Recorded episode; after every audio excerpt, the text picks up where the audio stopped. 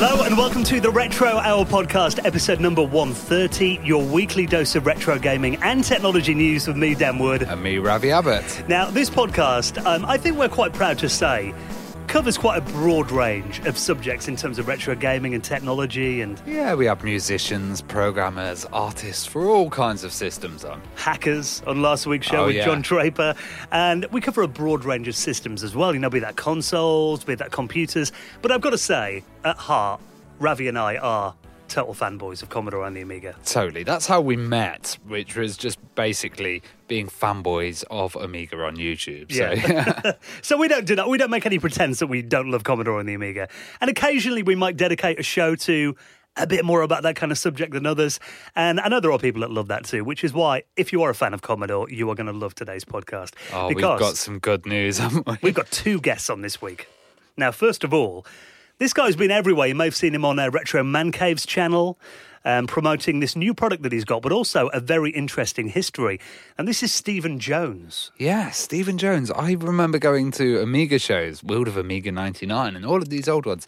Stephen would be on this stage, he'd be promoting stuff, he'd always be pushing stuff, even to the late periods. And he used to have a really cool company. They were called Cluster UK later on, but first they did the Siamese system. Do you remember that? Checkmate Digital, I think, was his first company, wasn't yeah, it? Yeah, Checkmate. Yeah. Yeah, so the Siamese, I remember that was a essentially a tower case where you could have an Amiga motherboard in there and a PC running Windows. Yeah, and it would have a switch between.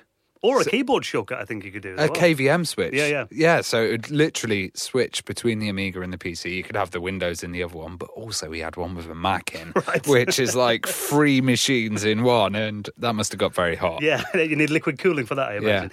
And also, I mean, the thing he's been talking about recently is the Amiga 1500, as he called it. Now, this was a product that back then, I mean, you remember the Amiga 500.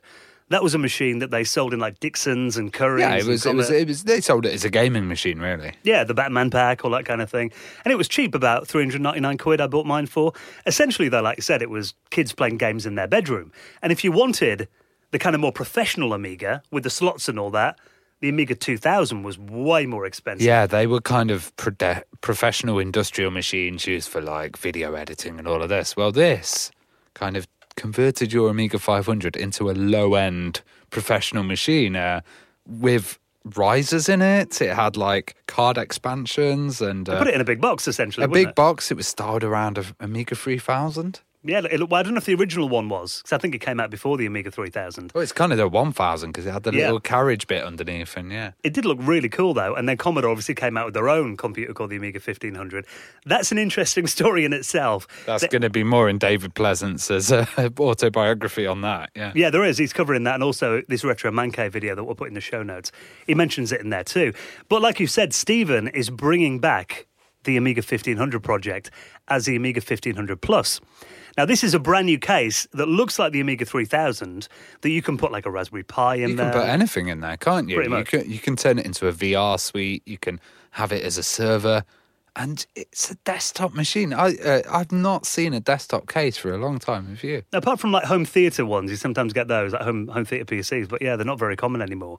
And it looks really awesome. And he's been getting a lot of attention. He's going to be doing a Kickstarter very soon. So we're going to be talking to Stephen Jones all about a little bit of his history and the new Amiga 1500 Plus. And if that wasn't enough for Commodore fanboys amongst us, then we're going to have Chris Abbott on the show. Oh, and we've got some exclusive news that Chris is going to be telling us about Project Hubbard, which is one of his latest projects. Because Chris is a very respected kind of rearranger of C64 music. You know, he did the Back in Time albums, which turned into Back in Time Live. He's done Project Sidologie. Uh, what was it? Ninja Musicology? Ninja- this is hard to say. Ninja Musicology, which was uh, kind of the last Ninja. Yeah. And it was a remake of that, but it also had all these bonuses like beautiful vinyls.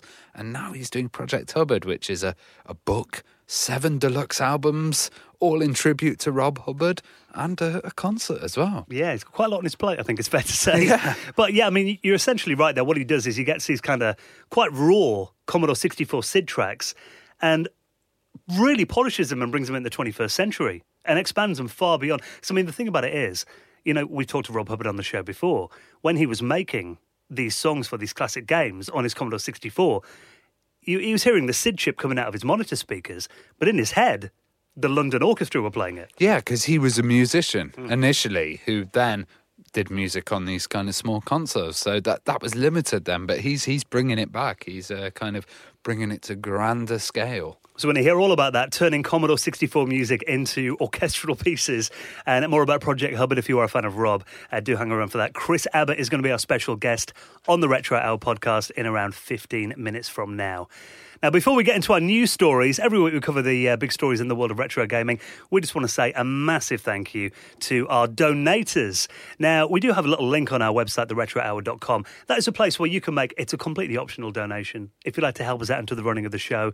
Because, you know, the longer we do this show, which is weekly, uh, the more guests we get on, the more platforms we get the show on, it all adds up. Yeah, and it just takes that hassle out of our hair. You know, when you're doing this every week, it can become a bit of a slog, but having that kind of donations just makes it, you know, much easier. It does, yeah, and it means we don't have to pay for the whole thing out of our own pocket, which is always nice. Being that I'm moving house and you're doing yours up at the moment. Oh So- God, I've got dust everywhere at the moment. Yeah.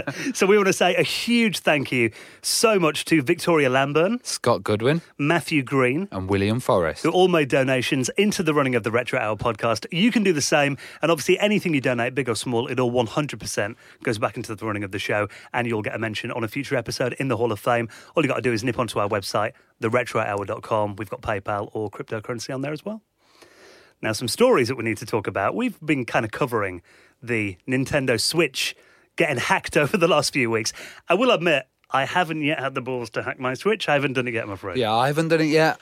Well, yeah, Because yours, your fiance. it's my fiance's, and basically I have to buy my own, or else I won't be allowed. Or I just grab someone's in the street and start soft modding it.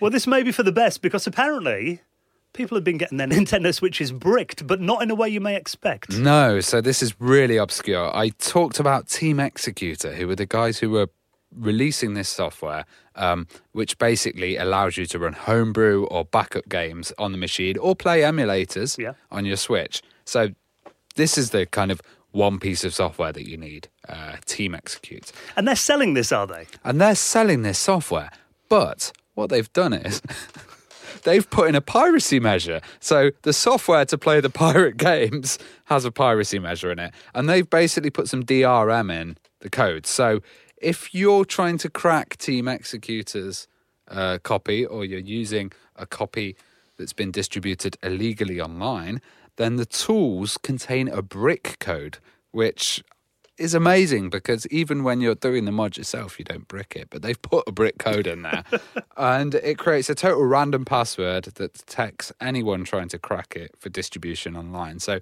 it will just like randomize the password and you, you're just completely screwed. You can't get in there. That is a very definition of irony, isn't it? Yeah. the tool that you use to pirate has anti piracy measures in there. Yeah, and it, and it renders the Switch unable to read or write files. So it's just useless. I'm sure you won't even be able to play your games on it or, or even save your games. That's pretty harsh. Yeah, it is really harsh, and the damage is reversible, but you really ne- need to know what you're doing. So, You know, I'm kind of hoping.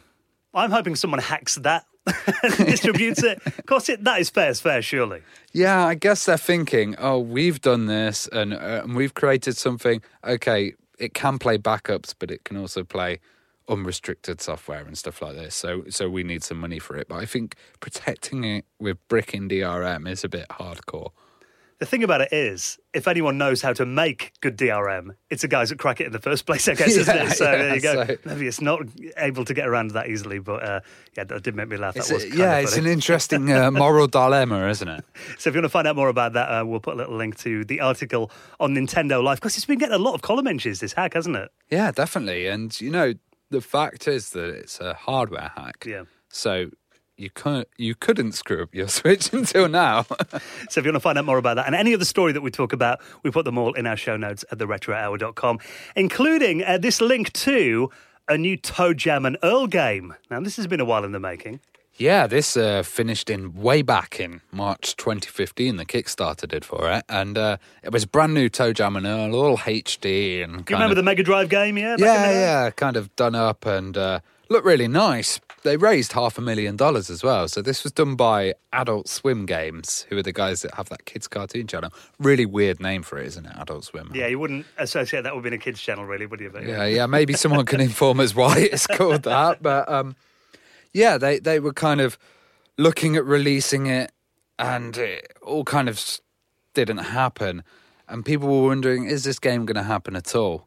You know, Oh, so there's so gonna get? failed Kickstarters yeah, are we going to get the new Toe Jam and Earl? Is it going to be Duke Nukem Forever? Yeah. But another group called uh, Human Human Nature Studios have uh, started talking about a potential release date.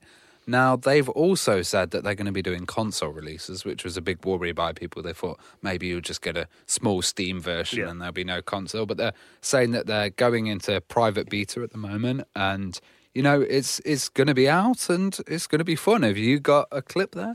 Yeah, so this is a little trailer that they've put on. The game is going to be called Toe Jam and Earl Back in the Groove Spot. So check this out.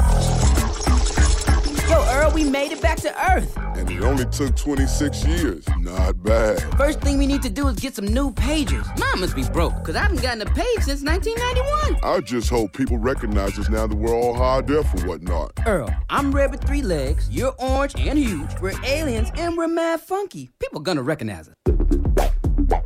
Toe Jam and Earl back in the groove. It's an all-new adventure game from 1991. That is awesome. I love the fact they've got all those references like pages and stuff in there as well. It's kind of like that Bubsy trailer that we played you know, for the new Bubsy game when Yeah. he was kind of referencing like, uh, you know, Sonic the Hedgehog call him up and all that stuff. I love it when they kind of do those references. Well, I think this is days. going to be ideal for the Switch as well. And they're saying that the Switch version of the game is ready and has been kind of sent for certification by Nintendo. so uh, we'll see if that comes back. If not, it'll be available on your favourite crack system. but what I like about that trailer as well is, I mean, do you remember Toe Jam and Earl? It was kind of full of 90s pop references, and it was even that kind of funk soundtrack that was in the background. yeah, it reminded me of like Cool Spot and that, that kind of period. Yeah, the Tood period, I think, is uh, being commonly referred to these days. yeah. It's cool to see old franchises making a comeback, though, and especially games like that where it's kind of more on the obscure end. It's like you didn't think you'd ever get to see a new Toe Jam and Earl game, but it's awesome that you can. And it's good that this Kickstarter has been saved. Yeah, absolutely. And speaking of good Kickstarters, well, there is going to be a Kickstarter for some brand new Amiga cases. Now, we did tease this a little bit earlier on, but let's get him on Skype. Welcome to the Retro Hour podcast, Stephen Jones. Thanks very much for having me, and it's really nice to talk. I've been been uh, kind of looking forward to this to be on your show for quite some time now. It'd be good. Well, we're big fans of your YouTube channel as well because uh, you've actually got your own channel that's been running for quite a while now, haven't you? Yeah, on and on. It has been going on. So I think since about 2007, 2008. I, I've mostly been doing AROS, but I always throw in the videos about my Amigas, and uh, my collection seems to have grown recently. So um, probably to do something to do with this case. Every time I go on YouTube, I get a recommendation. You know, is uh, is the Raspberry Pi the best Amiga? Always comes in my sidebar. Well, I always Yeah. remember uh, seeing you around at shows as well, like uh, World of Amiga and stuff like that. Yeah, I mean the show. God, the shows were so long ago. It just seems like a different lifetime. But I, I, I loved doing the shows. I really did. Um, they, they were such good fun. It's just a shame. oh, But well, I missed the last one. There was the thirtieth. Uh, sorry, I missed the German one. I wanted to go to, the Amiga 32, I think it was. I went to the one in London, the 30th, and that was pretty good. So Ravi was in Germany. He said it was a lively weekend. Oh, you'd love it. It was it was rampacked and there was lots of pilsner. yeah, I, I could tell you a story about some schnapps and pilsner, but that was back in the uh, 90s. That sounds interesting. well, that was the one where I, I we went partying the night. We set the set the stand up, went partying the night before, uh, drunk way too much. Finished about two in the morning, and then when everyone was turning up at the stand in the morning, ev- uh, the guy who was working me said, "You'll have to come back in an hour. He's absolutely out of it. I drunk way too much." Well, Steve, for people that might not be familiar with your background, I mean, tell us just briefly about the, the Amiga and projects you were involved with back then. Uh, So I suppose the one most people hopefully remem- remember me for is obviously the 1500, which they've probably seen the video, but that was where you. Um, we tried to build an Amiga 2000 type machine based on the 500, and that, that was relatively um, successful. Um, we had a bit of a run in with Commodore, obviously, but um, and then I developed later developed a product called Siamese System, which I think was probably one of the best things I was involved with, um, which allowed you to make a, a hybrid Amiga PC system um, and it was almost you felt like you was running a single computer, um, and you could retarget the Amiga's graphics onto the Windows display. Nowadays, we take for granted virtual machines. Um, back then, you had to do it with multiple computers, and we kind of smoothed that over so you could run Amiga software, Mac software, and Windows software all at the same time. Um, I was also a distributor for a number of 24-bit uh, graphics cards, and I was a distributor for CanDo, and there's a whole lot of other things um, that I did um, up until late 90s, very late 90s, until the Gateway, um, well, the Gateway thing, um, which kind of finished it all off. I mean, for those that might not have seen um, Neil's video that he did about this Amiga 1500, it was essentially you transplanted the Amiga 500's case into a big box system, didn't you? And it would turn it into a machine that you could have loads of expansions for. Yeah, so basically the idea was you take the Amiga 500 motherboard and the floppy disk and you put it into our case the Amiga 500 keyboard went into a separate housing that we had, and there was an expansion socket, so you could put um, you could put, for example, an A590 disassembled inside, or a GVP card, a SCSI RAM card, and then you could stick a flicker fixer in there. You could stick an accelerator card. And it all went into this really sturdy metal case. Um, and we, we took it all around the big shows. We was taking it to like the CAD shows and the music fairs and that kind of thing, a high end professional stuff. Um, we, we, never bumped into Commodore there, unfortunately. But um, so we, we tried to promote it as uh, the Amiga as a serious machine. But we, you know, we was obviously been a bit cheeky with the name, um, but also the fact that uh, we was if you built a machine with this and the Amiga 500, you're knocking off about 750 pound off of the cost as if you built the same thing with the 2000. Well, your new machine is a, a desktop case, and it's just absolutely beautiful. And having a desktop case nowadays is a real rarity. And you can put other boards in there. Yeah, so this is you're actually bringing back the Amiga 1500 as a new design. Yes, I mean it's important to know I didn't actually design the original one. I, I, I, I do keep trying to make this clear. Um, I um, myself and James we distributed it for them, um, and it was always one of the things I thought was a fantastic concept. And I loved it, but you know it's like over the years you think I, I would have done things slightly differently. Um, and I know that David Pleasance had agreed to put the correct the story of the 1500 in his new book, and so I thought, well, I mean, it, I really set this up as a hobby. I, I, I, did. I thought I'd do design, and if there's anyone interested, then maybe we can rekindle the flame. But it's actually gone nuts. Um, really shocked me. So um, I, am not going to claim huge uh, credit for the design because I basically am copying the look of that beautiful A3000. Mm. Um, but I've, I think I've added some bits that the 3000 could never have done, and and it's so it's more like as I said, it's like the new Mini compared to the old Mini. Um, but it can do an awful lot.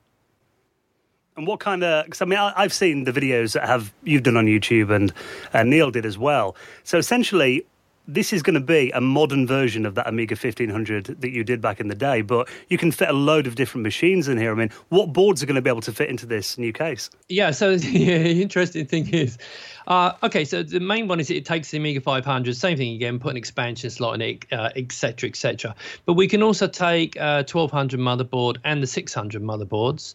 They won't at the moment in the early stages. They won't have the expansion card because of connector issues. Mm. Maybe later on.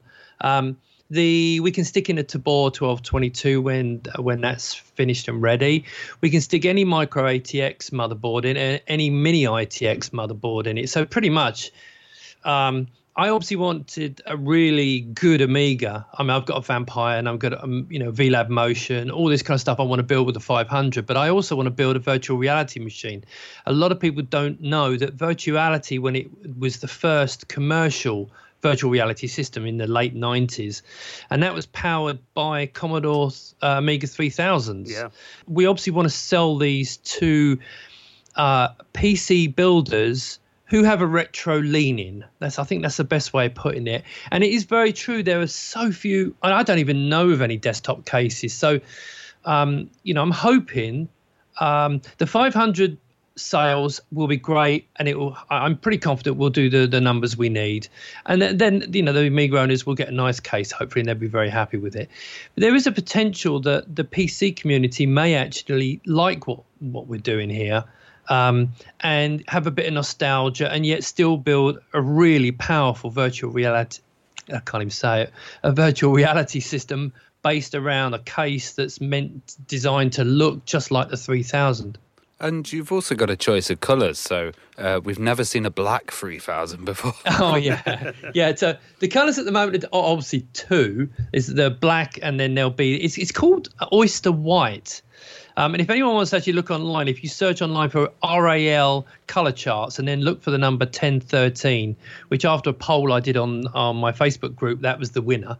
Um, so it's it's kind of making it look retro, but not too much, but but a nice creamy color.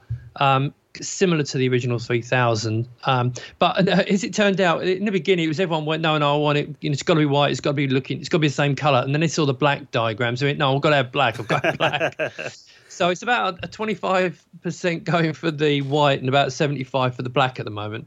So I looked at it and I thought, yeah, I mean, I, I could either put a vampire machine in there and have a really sexy desktop Amiga, or I thought maybe I'd just make a really good emulation machine and put it in there. That'd be nice. Yeah. Um, the other thing I'm trying to do at the moment is I, can't, I don't want to talk too much about it at the moment, but I'm hoping to put a really good, if people want me to build them a, a complete PC system, mm. to be able to include a really good emulation system with it as well. Um, so they get the best best of both worlds. Now, be, be that uh, on Windows or Linux. Hopefully, we'll be doing Linux, but some people obviously, if you're into virtual reality, you've got no choice. You have to have Windows. Um, but I'm hoping to put together a, a, good little package for that that and include it with the systems. Um, and then they get the obviously they can get their Amiga layer and, look, and making it look really nice. And we're trying to. I'm hoping to base it around AmiKit at the moment. So. So when are these likely to be available, and have you got like a cost in mind? Well, the target price has always been 150 pound for the case. Mm-hmm. Um, obviously, that doesn't include the keyboard. That's purely the case um, and there's a, an LED board inside, um, and obviously all the screws and bits you need to hold it together. Um, so the, we originally was looking at prices, and then I did a poll on uh, a1k.org um, and I thought, well, you know, I'll, I'll, see what they say. And it came 150. I mean, I know everyone says, oh, the you know, the the cheaper the better, but actually 150, the numbers were ridiculous. It was like two or three hundred people said yes, I'll have it, and you know, going up the list, it was next to none. So I've, I've, I've aimed to do it for 150, and as long as we get the numbers, it's looking like I need 350 to 400 to make the numbers, but I'm over halfway there already with confirmed email addresses. Um, so I'm fairly confident we can we can meet them numbers, and then the case will be 150. I, it's hard to say at the moment about anything more than that. I, I think the expansion board for the 500 will probably be about uh, just below or just above 50 pounds. And then, of course, there's I, am not sure about the case for the keyboard on the 500 as yet. Um, also, the other things that are included, um, I don't know if you're aware, there's a couple of risers two different risers. A 30 mil riser and a 45 mil riser which you can screw on or not. And then you can slide your keyboard underneath it if you've got one that fits. Oh keyboard garage. Yeah exactly yeah, nice. i mean it's taking the best from the 1000 down to 3000 basically well, it's awesome. I think 150 is a good price as well. I mean, I remember paying about 400 quid for that, that Commodore gaming case that they made about 10 years ago. Yeah, well, yeah. interestingly, the original 1500 was 200 pounds, and yeah. that was 30 years ago or something. so it's actually worked out. I thought, how's it, how's it cheaper? Um, but I, I, I, did the costings, and then I went to the. Well, interestingly, the manufacturer that's making the metalwork is exactly the same company that did the original 1500s. Oh, wow. Yeah, I know it's really weird. I thought, I wonder if they're still there, and I found them, and and it was only one guy that remembered, you know, with his long grey hair, and um, but yeah, he remembered it. So um, we're going back to the same manufacturer, which is which is to be honest, is really nice, and they're not far, up. they're just up the road from me. Well, I can't wait to get my hands on one because I know recently there's been those great projects with the Amiga 500 and 1200 cases, but getting a new big box Amiga case, you know, that's that's a rarity and definitely something I'd love to get my hands on. So looking forward to getting hold of it, Stephen. Yeah, I appreciate that, and and people have been so supportive. I mean, I I've, I've been taken aback. I mean, um, I I. I I'd be honest, when I designed it, I thought, no one's going to be interested. This, this would just be me playing around. Um, but the Facebook group just grew and grew and grew, and I think we, we're we're firing past 1,100 members at the moment. Um, so it's it's been it's been a bit of a surprise, to be honest. Well, when the Kickstarter's launched, we're going to push all our listeners onto it, and they should all have a look at your wonderful case. Yeah, and we'll, we'll put a link to the uh, the Facebook group in our show notes as well. If people want to join and ask you any questions, I'm sure they will. Yeah, that's fantastic. I appreciate it. And if, and if they do want to join the Facebook group, then uh, that's a great place. I'll, I'll give an example why it's been so good. I, I've shown all of the, the good and bad points of the development as we've gone along. But there was a lady in uh, California called Brielle, and um, she said you got to put, you got to make that those drives take five and a quarter inch drives like DVD drives. Like, no, no, no, it's meant for three and a half. No, it'll make it too big. I can't do that. Anyway, so I looked at it and I thought, do you know what? If I'm a bit clever here, tweaked it, and so now you can get five and a quarter, and you wouldn't really know it to look at the front that it actually can hold five and a quarters. Very useful But that it does, though. Yeah, Awesome. Well, Stephen, keep up the good work. We can't wait to see it. fantastic, and, and thanks for putting me on the show. It's it's nice to um, say hello at last. And of course, we'll put details to his Kickstarter and the Facebook group in the show notes at theretrohour.com. Now, before we chat to this week's special guest, Chris Abbott, um, I had to mention this because one of my all time favourite games is finally getting another sequel. Now, we love Jeff Minter. Oh, absolutely love him. Llamasoft, you know, fantastic, crazy, crazy software company. There's one thing about a Llamasoft game. You can always tell it just by looking at it, can't Yeah. you? You just look at it, that's Llamasoft. Well, you know, Tempest, obviously that was an old Atari game. Hmm. And I remember the control on that. It had kind of that weird, like, paddle thing that you twist around. Yeah, and it's like a little claw that connect, collected things in a circle. We had to run away from things flying up essentially a grid, and it was a vector based game, the original, which was really cool. And then, I mean, the original was a very, very interesting game and like nothing else out there at the time.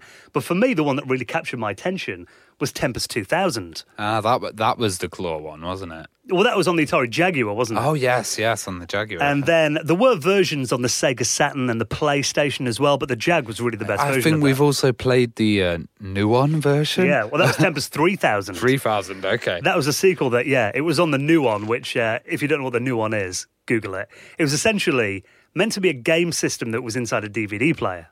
Didn't take off. Massive failure. And I think, you know, Tempest 3000 is like one of only like four or five games that are on the Nuon. but it always had, again, that Llamasoft graphical style. Jeff uses a lot of kind of in your face colours, a lot of neon. Banging music as well. Well, Tempest 2000 on the Jaguar, the soundtrack was that good. It was a proper rave soundtrack. It actually got released as a CD audio album. Kind as of like Wipeout or something of his day. You know? Yeah, pretty much. And what I love about this is now they're bringing out Tempest 4000. So, you know, technically, it's a follow up to the Nuon game. Yeah. More people are going to be able to play this one, though. Jeff Minter is behind it, and it is available this week. So it came out on July 17th, a bit earlier on this week, on PlayStation 4 and Xbox One, uh, released by Atari. Oh, I- is it is it going to be on the Atari box? uh, when if it ever comes out, maybe. Have you read the news, Ravi? but what I do love is, again, it's kind of got all of that really, you know, really obvious Llamasoft style, those neon graphics. And do you want to hear a bit of the soundtrack? totally. Yeah. Check this out. This is on a little trailer video they put up. That banging like, like 90s piano house already. It's like I'm in a in a in a tent in a forest in an old school rave. Got your glow sticks. Yeah. Eat electric death, it says on the screen. This looks so good. I mean, if you played, um, my favourite Jeff Minter game of recent years was Polybius. Yeah, Polybius. Uh, I, I really want to play Polybius, but it's out on the PS4, and I can't. I've got a HTC Vive, so I, want to kind of play that crazy VR game. But it's it's amazing because Llamasoft seem to be really producing a lot of stuff at the moment. What I love about it is, and though, hits. yeah, I mean, yeah, people are loving the games they're putting out. But what's kind of really good about this, the fact that Atari are releasing it as well, is I, I think Jeff actually did do like a cloned version of Tempest 2000 that came out on the PS3 a few years ago, and Atari actually essentially tried to sue him. Yeah, I remember seeing some stuff in the news like, "How dare you sue Jeff Minter?" Yeah, everyone was outraged. Yeah. You don't sue Jeff. Um, so it's really cool that now they're behind this project and working with him, and he's got the official name, and we finally got you know a proper sequel to well Tempest. Well, well, it's uh, hundred levels as well, free game modes, and a, a retro techno soundtrack. What I'm really hoping is that they will do a VR version of this as well. Oh yeah, me too. I, I really want to come round your house and play on Polybius. A- Absolutely, next time you're round. I mean, it's probably one of the only games I really use my PSVR for. I don't days. believe you though when you say it's better when you're drunk. It's more. Um, messes with your mind more when you're drunk. Imagine. you can sit there and just be like, whoa, yeah. You'd enjoy it, Ravi. I think it's very much a you game. So if you want to find out more about that, it is available this week. Uh, Tempest 4000, at long last, a brand new Jeff Minter official Tempest game. We'll put a link in the show notes at theretrohour.com, along with the rest of the stories that we've talked about this week. And also keep your emails coming in as well, and we'll do some more next week's show. Uh, show at theretrohour.com. If you listen, let us know where you listen. Um, we did like those pictures people were sending in a while ago of where they listened to the Retro Oh, that was really cool. Yeah, I'd love to see more of that. We had one the other day, somebody walking their dogs. Didn't? Yeah, that was it. Just nice, you. Yeah, yeah, simple, good see. And uh, you can tweet us at Retro Hour UK. Uh, Facebook, we're on there as well. Instagram, we'll put all those links in our show notes as well. And you can get us on any platform you like. And the next episode will be released on Friday. Right now, let's get nerdy about Commodore 64 music. Chris Abbott is this week's special guest.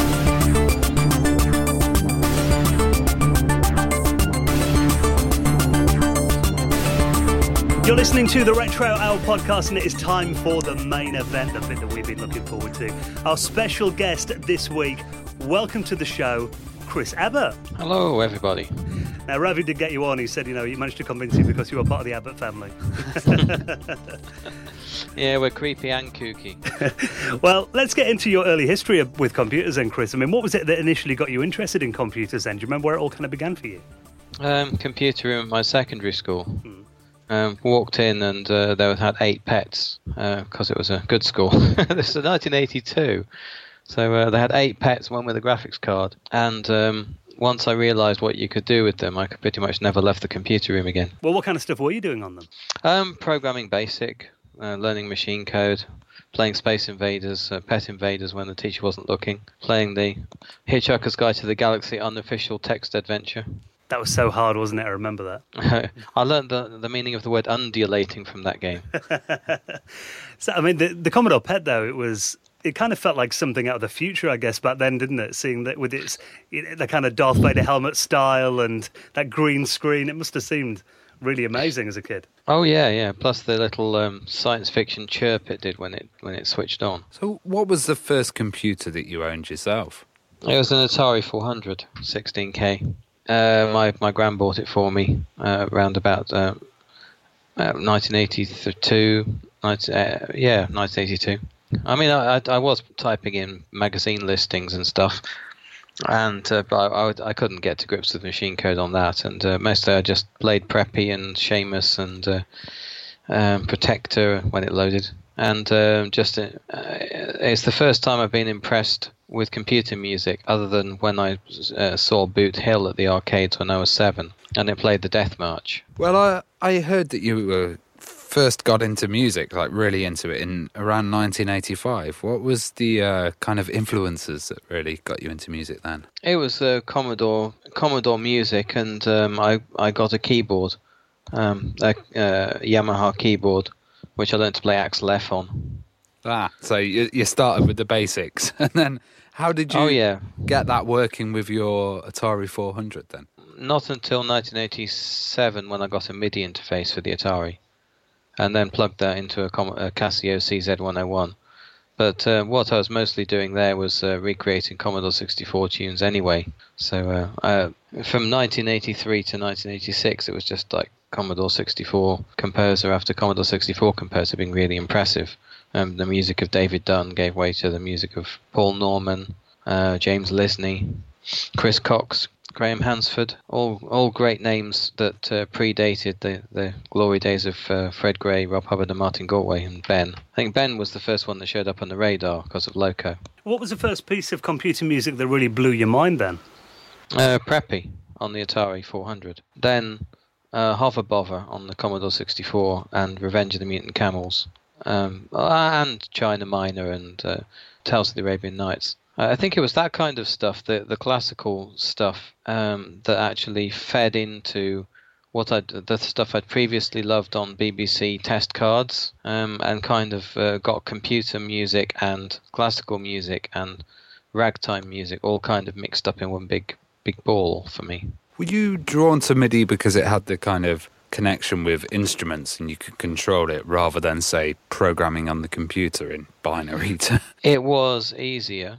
Um, I, I, the, the, the the equipment didn't. I, I didn't have the I didn't have the time or the um, the equipment to be able to learn proper SID driver programming at the time. Um, so I was just using what I had basically. When I, when I got an old uh, Amstrad Studio 100, which was a really cheap four-track machine that had a record player in it, I used that. I just recorded SID off the off the Commodore and then uh, played some drums live over the top. Eventually, Ubik's Musik came out, and there was something I could use to actually produce real SIDs, so that was helpful. Well, I was always impressed with with any computer music that sounded good, but um, there was something that especially Rob Hubbard did with the the way the voices sounded that made it sound so much more sophisticated and lively than everything before. Like even in something like Action Biker, where uh, the harmonies and the way he vibrates the voice, the vibrato, is just um, different to anything that's happened before. So you built up quite a big collection of these kind of C64 MIDIs and uh, put them online. Did this get attention of other musicians?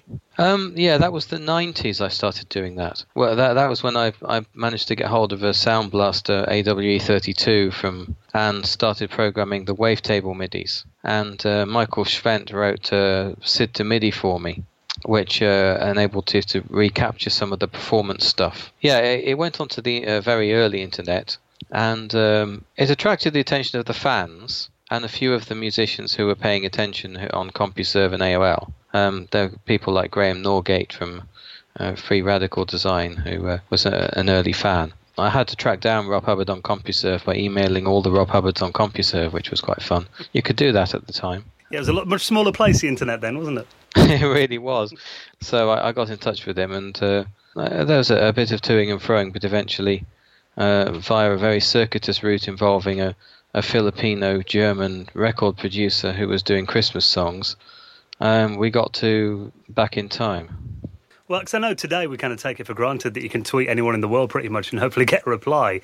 It must have been pretty incredible to track down and actually talk finally to your heroes I guess you know, on that early version of the internet. Yeah, it was. It was. Um, it was amazing. And we got, got managed to get in touch with quite quite a few of them. Some of them later on when the internet had matured a bit. Um, uh, I think uh, before before back in time, around about 96, 97, I was already in touch with Fred Gray and Rob, and I think uh, I think Martin as well. There, there was a big period of of uh, getting in touch with people prior to that CD release. Did you, did you get much feedback on your tunes then? Uh, I got uh, yeah, I, I got kept some letters that I got of people were reviewing them. I think reviewing is a lost art these days. I, have I've got a couple of people who used to write me two page two page letters reviewing every single MIDI file I'd done, which was um, very flattering. Yeah, I was going to say it takes like someone's real commitment to do that, I guess.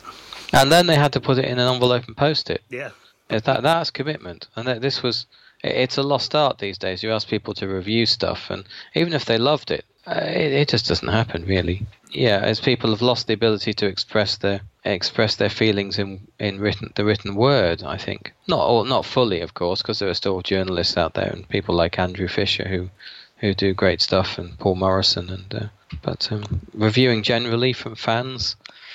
Um, I wish there was more of it. It would be nice because musicians need more good good feedback in their lives, I think, or even very sensible constructive criticism.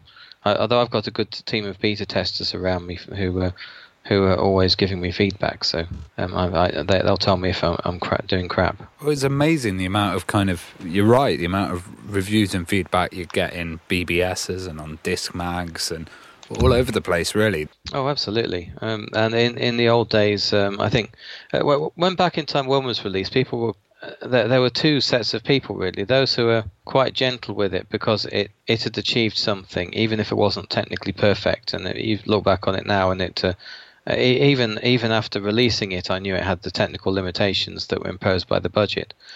But um, people would it, it had Rob Hubbard on it, uh, re- returning to remixing uh, or remixing for the first time, and it was official, and you know the composers got paid. Um, people were kind to it because of that. Some people were more of a who are you and why are you doing this to our beloved music, making it available for actual money. And that was slightly less pleasant and goes on to this day to an extent. I found it really interesting that you, when Back in Time was released, it was kind of a, a commercial product, and I'd never seen uh, Rob Hubbard on one other than a game.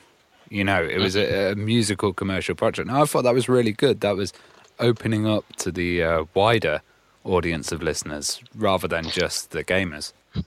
Yeah, um, I get it. Getting the original composers' blessing and uh, getting it so that they they benefited from it, it, both from you know the creative the creative uh, ability to exercise control over their own work and reach the listeners with it, and also to actually earn some money because they need to eat as well. It all fed into a kind of uh, a good feeling about uh, about that that that got us through uh, quite a number of CDs. And the fact I'm, I'm still working with Rob, and he's just uh, reorchestrated Monty on the Run for a symphony orchestra. So, uh, 18 years ago, Rob Hubbard took my Monty on the Run MIDI file and improved it 200%. Mm. And now in 2018, he's done exactly the same thing with my Monty on the Run orchestration for symphony orchestra. So we're right back at square one. That that first release, you actually got Gremlins approval, didn't you? Yeah, there, there was. They were very good about it. Ian Stewart's always been very good. Uh, they, they, uh, getting other people to agree to some of the things proved very difficult. Um, Steve Wilcox was uh, not particularly helpful although although looking at it, because of the lack of written contracts that the composers had with the software companies, in fact, for a lot of the freelance stuff, the software companies didn't own the tune. No way. They just owned a license to it. Um, so, um, in a sense, I was I was asking the wrong people. Um, this is uh, uh, something that uh, is, it continues to be a an issue these days with the System Three stuff, but I can't go into that too much because uh, you know lawyers. Yeah, because a, a, lot of people try and do these retro projects nowadays, and they really struggle getting rights for every individual bit, and they're all owned by different groups. So it's a, an amazing achievement to actually get something out. um, it is. I mean, in 2001 and 2002, I actually did a round of all the composers to to sign the publishing rights to most of their stuff and that's that more than anything else is what's enabled the the Commodore 64 remix scene to continue going. Because if if I want to do an orchestral concert, I don't have to run around too much asking other people for permission, except for the composers, and that's the way it should be. Um, we, have got Defender of the Crown in there, so I've got to go and ask Cinemaware for permission. Um, and if Ghouls and Ghosts ever makes it on, I've got to find whoever is in Capcom who deals with that stuff. Even though it's uh, you know half of its original following, but um, most of it, if there's a big enough catalogue that we don't have to go through all the all the stuff that um, people doing orchestral concerts for consoles have to do, like get N- Nintendo's approval for every note, or get Sega on board, or persuade Square Enix to do something. But I, guess, um, but I guess back in the day, the Commodore 64 scene, there were a lot of small companies involved who then got swallowed up by bigger companies and then bigger companies. So it can be a bit uh, like following the, the golden trail or something, I guess, trying to find it. Well, it could. At some point, you just have to say, okay, the paperwork is obviously lost in the mist of time and no one cares about it anymore. So who has a better right to the rights to their stuff? The guy who wrote it or some mysterious functionary with mysteriously missing paperwork in the middle of an organization that no one has even heard of a Commodore 64. And that's why Martin Galway stuff gets released. well, I've heard about the high voltage group, and I was uh, wondering what it was and how you got involved. All the individual people in high, the high voltage group is is uh, the the group who organize and preserve and document all of the all of the SIDs ever released. Um, they're, they're, even now, they're releasing updates regularly that contain hundreds of new SIDs, new ones that have just been created, old ones that get found on demo discs. I think it's it's up to fifty or sixty thousand now, and it's an, it's a collection which there's a, a hell of a lot of um, effort goes into actually uh, establishing the information about it, getting the authorship credits right, um, correcting mistakes as soon as they happen and most of the other collections out there just don't do that. There's there's authors assigned to the wrong pieces. There's uh, broken cracks, stuff with subtunes missing, and there's just not the same discipline that high voltage has. I am all of the people in high voltage. I more or less came to know right back at, in the in 94, 95 when I started doing the midis. And when I started um, taking on the publishing rights of the tunes from the composers, then it, uh, th- th- I had to have a working relationship with, with HVSC to give them some, you know, I am not a lawyer type of advice on various copyright things, um, such as um, I, I, I insisted that they they change the copyright tag to published by because copyright is a legal statement and published by is a historical fact. Um, uh, because uh, otherwise, you can get people using that stuff in legal settings when it's not actually a legal document. Like people producing it in a court case saying, oh, yeah, this says it's copyright X, so it must be copyright X. And you hang on, someone just wrote that.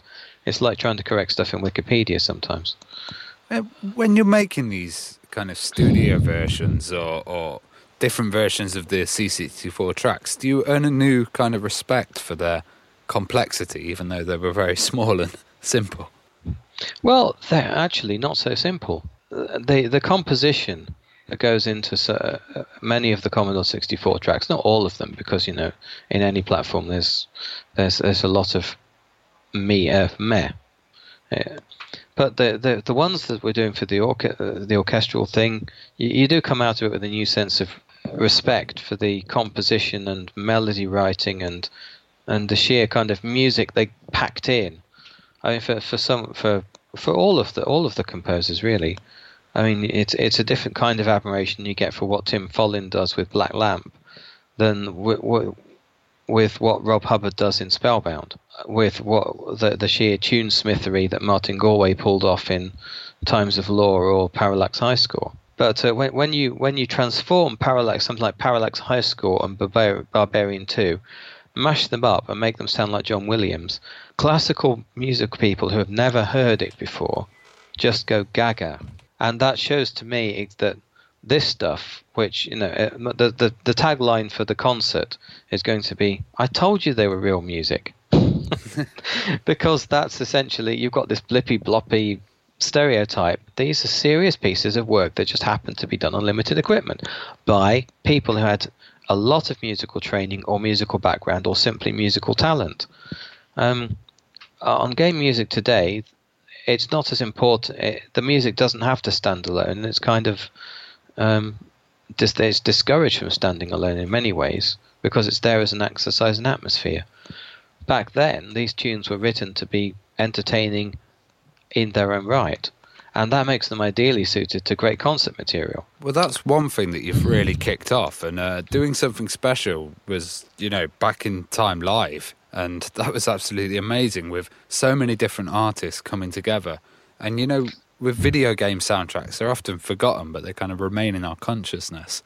And uh, the idea behind Back in Time Live? Was it aimed at a general music audience or, or just the kind of C64 people? It would have been nice if more general people had turned up to to experience the magic, but in the end, um, it's very difficult to persuade someone who's never heard something to love something, and especially to get up off their butts and go to Birmingham on a Wednesday drab evening to experience it. Um, so in the end, you end up having to you end up preaching to the converted. Um, the the concert that's coming up, uh, the concert in Hull, that will have loads and loads of stars at it. Uh, 8-bit personages, 16-bit personages. Paul Norman's flying in, Barry Leitch is flying in, Rob's there, Ben's Ben should be there, health permitting. Dave Whittaker will be there. Uh, Jon Hare, too many, too many people to too many people to count. Like a who's who's list of anyone that was involved in 8 bit and 16 bit music over here. Well, that's right. I mean, some of them are there to see their music performed by a symphony orchestra. Yeah. Um, I mean, you know, how cool is that for a composer to? It's like a gift we can give them at the end of their career to actually, you know, it's the ultimate creative validation.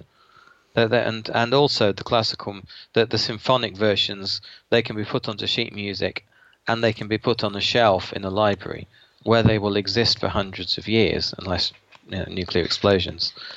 So there's there's an element of historical preservation of some of some of these things. You're not going to lose it to floppy disk rot. Absolutely, yes. Uh, paper lasts for ages. Needs to be acid free though.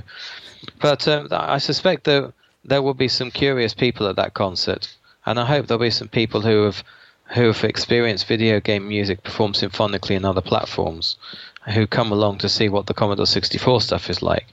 And I like I, I like to think they'd be very impressed by how the music has come out, how much emotion and passion there is, how much how much meat there is in it, um, and uh, how much emotion it has. So When is that concert coming up and where's it at? um, it's on June the fifteenth next year uh, at Hull City Hall. Um, the plan after that is to uh, is for that concert to impress financiers so much that we can do it with the London Symphony Orchestra and uh, with a, with a a sixty percent new program. Oh, wow. Uh, Well, the, the the orchestra that played Star Wars playing Rob Hubbard. Yes, please. But we've had Rob on the show a couple of times, and uh, I think that's really interesting, that point that you made. And Rob said that to us, that when he was there at his Commodore 64 making those tracks, in his head he could hear like a full orchestra playing it. So I guess, you know, it was a limitation of the technology he had at the time that you can now kind of realise that vision. Yeah, and I mean, there's, there's I don't think there's much in the world uh, more meaningful to Rob than being able to ad- adapt his work for real orchestra and have it played by real people in a real hall, and have people react emotionally to it on that level. Um, it's just uh, it's just the ultimate for him. I mean, he he came back to Sid for Project Hubbard, and he had he enjoyed it uh, on that level. Um, did some did some good stuff. Got back into the technology again to the extent that we were like, oh right, we thought you'd forgotten all that stuff. apparently not. Like riding a bike, you never forget. yeah, apparently. Um, and then he started working with Jason on, oh yeah, I think this vibrato should, well, we should change this vibrato. I couldn't do that back in the day because I didn't, I didn't have the CPU, but now we can do it. So let's do that, and let's adapt this and uh, this and this, and uh, let. And we we were like, whoa! And then the, there was like two. He delivered two SIDS in two days, and I was like, what year is this again? but even though even though I mean, we're still waiting for a completely new Sid because there was one of them that was done that he didn't feel was up to it. That was an adapt- adaptation of an earlier work. So he's he's off doing another Sid, which I think is going to be a, a bike riding one. Well, who's the most interesting kind of musician you've worked with, or, or kind of seen perform live and thought, "Wow, didn't know that was in you." Probably Ben. Um, the thing is, Ben is a performer and also a composer, and Rob is a composer and also a performer. Um, ben is is born to perform, and he will pull out stuff. I mean, well, he did a gig at the Underworld with Fast Loaders, where he was performing Last Ninja Wastelands. He was on chemotherapy. He was dead, and yet, for just that period of time he needed to, um, he pulled out all the stops. You can see him pouring himself into that performance, and uh, I was privileged to witness it. It must have been pretty touching. It really was, yeah. Well, Chris, is there anyone that you would like to work with still, or any game soundtracks, or anything you'd love to update and do live? Um, well, everything I'm doing, updating, I'm doing as part of the orchestral project, so I'm kind of working my way through my own wish list there. Um, I, I, I wouldn't mind. Uh, I wouldn't even mind branching out to other things I've liked, such as um, the, the uh, LucasArts stuff or Paper Mario or whatever, because orchestrating is just a, a great thing to do. Um, but oh, but also branching out to the uh, Amiga stuff uh, for uh, 16-bit symphony at some point. Well, were you uh, surprised for demand, like stuff like uh, retro vinyl and you know all these kind of extras that people are willing to pay for nowadays that maybe they wouldn't have previously? Um, slightly surprising. I guess we've all we've all got to our forties and got some disposable income. It's it's good that people want these tangible things, and uh, sometimes they're actually works of art. The Project Sidologie vinyl is a it definitely is a work of art. Um, it it is a beautiful thing. Well, even vinyl itself's had a bit of a comeback in recent years. I don't know they sell it in like Tesco's now when you go in there. That was a surprise. Yeah, no one saw that coming. Well, no one I know saw that coming. It's good, but uh, the minimum quantities mean you don't want to go nuts on that. Well, one really interesting project I found you did, uh, Ninja Musicology, um, kind of exploration of the last Ninja games and Yeah. the music behind them. Um, what went into that project? a lot of Jarl H. Olsen's time, really. It, it was his dream project that he'd worked on for pretty much decades. And finally, uh, ju- just like I had to become an orchestrator to realize my dream, he had to become one of the world's best guitarists to realize his, which was to be able to play all of the Last Ninja uh, melody lines on his guitar live without editing. And there are some. Uh, ben Daglish said that some of those lines weren't meant to be played by humans, but he damn well plays them. So uh, ninja musicology was one of those things where, um, and this happened quite a lot, which is someone comes to me and says, "I want to do this project. This is my passion project," and I go, "Oh, okay then." So obviously, Project Hubbard has been huge um, all over the, the retro scene recently. I mean, for people that might not be too familiar with Project Hubbard, because it is very big, who's involved in it and what exactly is it? It's the the official Rob Hubbard's official biography. Um, there will be no other, um, and it uh, that's Paul Morrison, Kenny McAlpine, uh, who's an academic at the University of Abertay, a huge Rob Hubbard fan, but also able to write about Rob's stuff in a very um, accessible way. He's like he really knows his stuff with the academic side of chip music, but he doesn't write in an academic way. And uh, just um, all of the details about his stuff, Rob's disassembled some of his code and annotated it, and uh, there's a tracker being written for it that will be available, I think, to to buyers of the book, so they can do their own Rob Hubbard SIDs and save them out as code. Dissections of his driver, uh, looking at how he's affected the fan base, um, and some very good uh, biography, biographical data. Rob spends a lot of time going around Europe and and the UK gigging with with various bands, and uh, there's some great stories from that time. I think the thing about Rob is, I mean, he's still he's such a humble guy as well, isn't he? The fact that yes. he is like such a legend in the, the computer music scene, and he, he just seems so like down to earth whenever you talk to him. Yeah, and he's always had a hard time getting his head round what he means to people. Mm. I, I think the the orchestral concert helps by making him feel as if his music matters in a more cultural setting. And uh, Project Hubbard helped because it it was a concrete vote of confidence in Rob, and it really made him um, admit to himself that his, yes, his, his, that stuff was important and it did matter, and it wasn't just stuff he did at the time to make a buck. I, I think Rob has always preferred to have have people look at his his his art and music than him as a person, mm. even though as a, as a person he is interesting and funny and very no, really knows his stuff and has got lots of interesting things to say about music and and life in in general sometimes. But he's always been uncomfortable being the focus of attention, except when oddly enough performing. Uh, so I think that's but but when he's performing, he's being he's being appreciated for something he's doing in the moment. So in his mind, he deserves that because he's a performer on stage. People are there to listen and clap, and they do. Being venerated for something you did 25 years ago that you'd never know you'd be venerated for, that's an entirely different mental state. But he's getting used to it. It's it's there's been such a lot going on, and um, so that when when he came back to Sid, he realised that, and uh, he, he's we've got still got to start the the Hubbard 80 disc, which is the the concept album of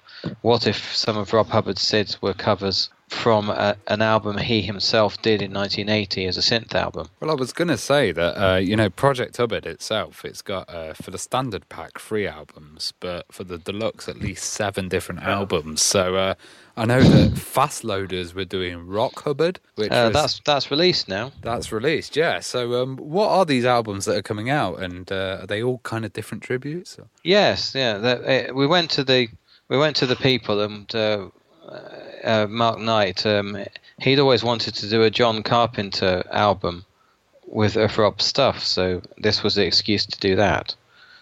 Um, he's obviously he's a huge Rob fan and a huge fan of um, stuff like Kentilla and Delta and Nemesis and uh, Knucklebusters, and essentially he's done a a 50 minute album with four tracks and it sounds you, you can you can literally overlay this stuff onto a turned down YouTube video of Big Trouble in Little China, and it, and it works perfectly, or Rollerball, or or whatever. Uh, so uh, that, that was his passion project. Uh, Uncle and the Bacon, his passion is always doing the big band stuff. Fast Loaders, their passion is doing the, the guitar stuff. And everyone on the Hubbard remixed album, that's also uh, the brief for everyone is do a do your favorite tune in your favorite style. Well, how what have people's reactions been when you tell them, you know, you're kind of involved in these musical projects and you're you're bringing these video games to a new level with orchestras and stuff like this? Um, it's it's kind of sunk in over time. Um, the, uh, at this precise moment, you know about the concert, and I know about the concert, and a few people know about the concert, but it hasn't been officially announced yet. And the reason for that is that the purchase order for the orchestra is still going through, and the box office has yet to open. Um, we'll see what people react when the tickets go on sale, but I'm hoping it will be a Fry meme. Shut up and take my money. Well, we found a few of your albums on Spotify as well. Um, that must open it up to a different audience. Um, yes. Um, I don't know who comes across it and when, but um, it's always nice that it, it, I'm not a huge fan of Spotify as a concept.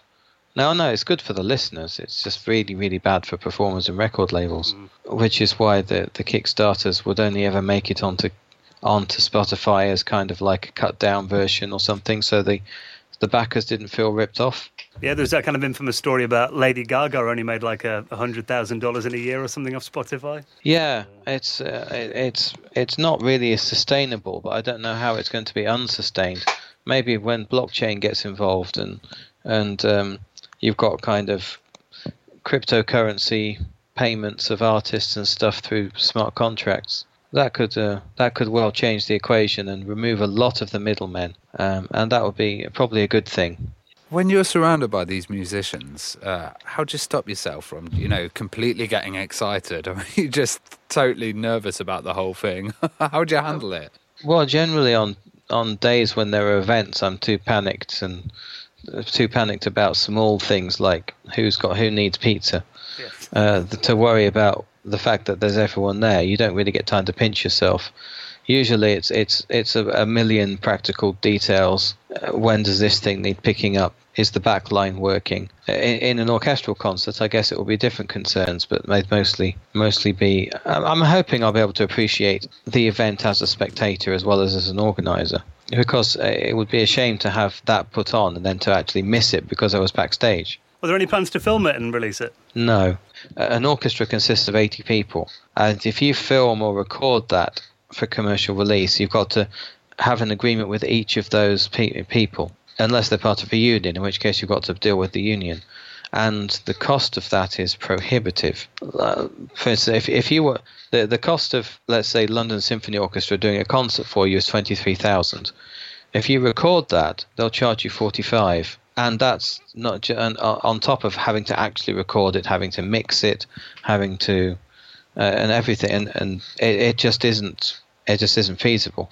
Uh, we'll probably be able to record it in audio for archive purposes, and to also to send to other orchestras so that they can play this music, and so they can it's a kind of like marketing to orchestras worldwide, so we can send the scores off and they can perform it in their country.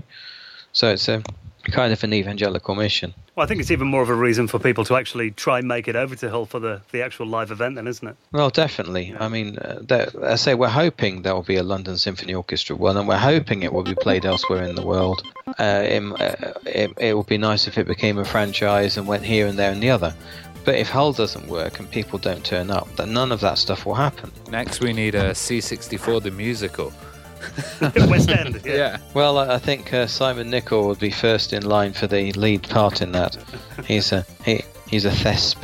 Well, Chris, it's wonderful what you're doing with uh, you know some of our favourite music and treasured memories, uh, bringing them into uh, new worlds and new audiences. So, uh, just want to say keep up the good work and thank you for joining thank us. Thank you very much. See you later. Bye.